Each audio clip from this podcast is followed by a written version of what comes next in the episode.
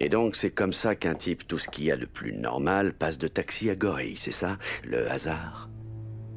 C'était pas comme ça que je le voyais. Il avait fallu que je me garde dans cette rue, que je sois à la pile quand Polly et Sam déboulent. J'avais quoi Une chance sur un million? C'était... comme si quelqu'un veillait sur nous. Si ça t'aide à dormir la nuit, tant mieux, mais c'est quand même un sacré coup de peau. C'est vrai, un jour tu te crèves le cul dans un boulot honnête, dans une putain de ville qui fait tout ce qu'elle peut pour se débarrasser de toi. Et le lendemain, tu t'en mets plein les fouilles avec l'argent sale de Salieri. Et tu mènes la belle vie. Ouais, enfin pas vraiment. À l'époque, Salieri était pas à la tête de la ville. Pour chaque dollar gagné par Salieri, Don Morello s'en faisait 10. Il arrosait les flics, les politiques, les juges. Et ceux qui pouvaient pas acheter, il les terrorisait pour s'en tirer. C'est vrai qu'avec lui, la ville était terrorisée, je peux pas dire le contraire.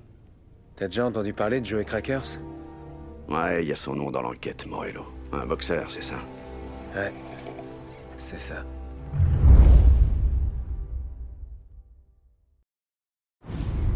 De ce qu'on m'a dit, c'est que Joey allait au gymnase un matin. Il devait sûrement rêver à sa carrière de boxeur. Putain de merde Abruti Conduit avec de la merde dans les yeux Regarde-moi ça. Oh bordel de la merde. Don Morello. Je je savais pas que c'était vous. Ah, parce que toi, tu connais d'autres conducteurs de bagnoles importées Non. Je... Je suis désolé. Je conduisais très lentement. Quoi, tu dis que c'est de ma faute? Non, non, pas du tout, monsieur. C'est juste... euh, C'est la première fois que j'ai un accident. Ouais. Les réparations vont être chères. Oh non, ne vous en faites pas pour ça. Les pneus ont rien. La calandre a un peu souffert, mais j'ai un cousin qui